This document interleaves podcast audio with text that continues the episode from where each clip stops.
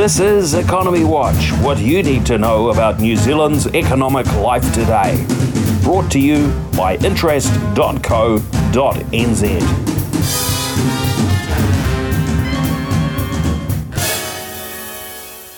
Kia ora, and welcome to Tuesday's Economy Watch, where we follow the economic events and trends that affect Aotearoa. I'm David Chaston, and this is the international edition from interest.co.nz. And today we leave with news markets are looking forward positively, putting behind it a third quarter that had its issues. First, however, later today the RBA will advise its latest rate review, and tomorrow the RBNZ will do the same. That means there is a pre release shadow over local interest rate markets ahead of these announcements. Both central banks are expected to add 50 basis points to their policy rates, although that is less certain for Australia. Meanwhile, markets are more chipper today with the end of the quarter behind it. Equity markets have opened the fourth quarter in a positive mood. Perhaps strong progress by Ukraine in defending itself is helping. However, the data coming through for the third quarter isn't so bullish. In the US, the widely watched ISM factory PMI sagged more than expected to be barely expanding. New orders, including new export orders, were the weak spot. Labour is still tight, however, although price pressures are easing quickly.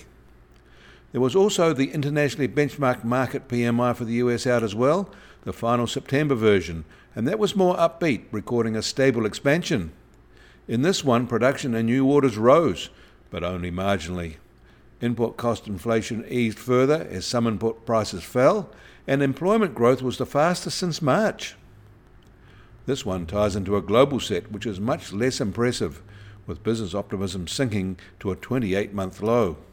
In Japan, they're still expanding, but the trend is down, with new orders and output falling. We already reported that China's factory sector was shrinking in September. Now we can add that Taiwan is going backwards too, with output and sales falling at their quickest rate since May 2020. In India, their expansion continues at a good, healthy pace. In Europe, however, their manufacturing sector downturn accelerated in September as demand tumbled further and price pressures intensified. Social media is making a mess of globally systemic banking giant Credit Suisse's reputation, suggesting it is about to be the 2022 equivalent of Lehman Brothers. The real fear is that rumours might become self fulfilling. Those fears were given credence by their CEO, who wrote a staff memo saying the bank was at a critical moment which only fed the rumour mill. But it appears he was only referring to a major organisational shake-up within the bank. The US Treasury 10 year yield starts today at 3.65%, and that's down 18 basis points from this time yesterday. And the price of gold will open today at $1,692 an ounce, and that's up $31 from this time yesterday. And oil prices start today up $3.50 from yesterday at just under $83 a barrel in the US, while the international Brent price has risen to be over $88.50 a barrel.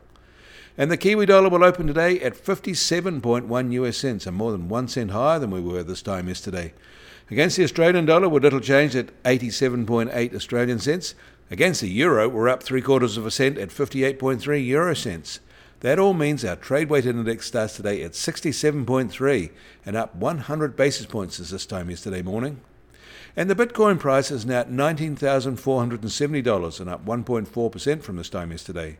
Volatility over the past 24 hours has been modest at just under plus or minus 1.5%. You can find links to the articles mentioned today in our show notes. Get more news affecting the economy in New Zealand from interest.co.nz.